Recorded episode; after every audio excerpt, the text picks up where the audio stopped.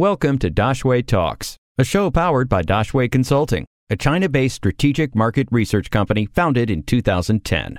With Daxue Talks, you will stay up to date with all the latest business updates in China. Every day, you will learn from China based experts who share their knowledge about the Chinese market in two to five minutes. Hello, my name is Jasper Zhang, and I'm the HR director at PTL Group. PTL Group provides international companies with operational and managerial support through the various stages of their China market entry and growth. The group's wide range of professional services include financial services, HR management, logistics, and supply chain. In the past 20 years, PTL Group has facilitated over 300 market entry projects for the international companies into China. What is the most important thing to consider when you, as the employer, wants to terminate an employment contract? Compliance with labor law is the number one issue to consider, and it's usually in favor of the employee and not so much with the employer. To terminate a contract, a company should have sufficient reason and proof to support. Otherwise, the employee could start a labor dispute and it will end up at court.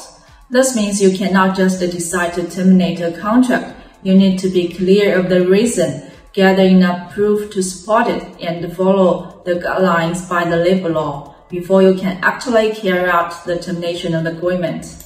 We interrupt this show to bring you breaking news of more awesome China business tips. You can find these tips on our other China business channels. Follow our SlideShare for informative, free, hands on reports on a variety of sectors.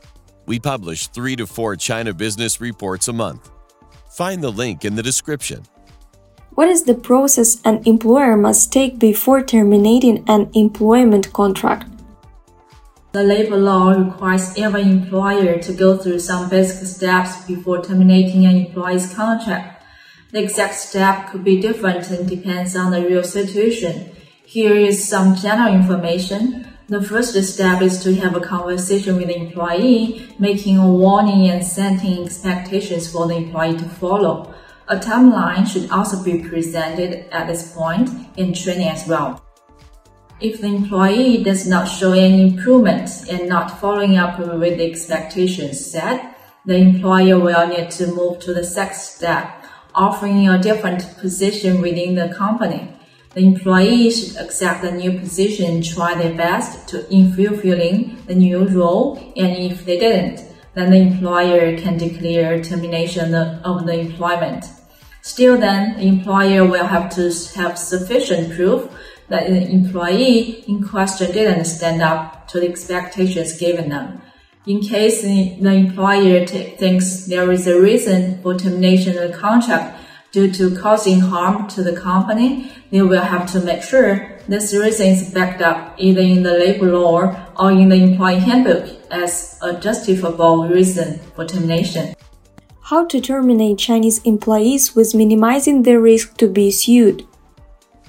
The best way to minimize risk is to prepare in advance before the issue of potential termination is even on the table. The company should think how to protect itself as much as the labor law protects the employee. Start with making sure your employment contract is complying with the labor law and with local regulations. Localization is the key. Make sure expectations the position and office behavior are as well set and understood as early as the onboarding process. Make sure all these details are written on paper and the employee has signed them.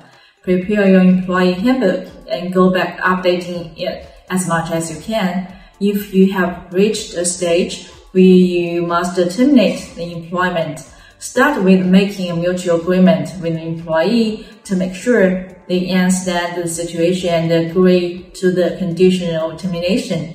This way, the employee sign on such agreement. This is a lower chance for them to take you to court.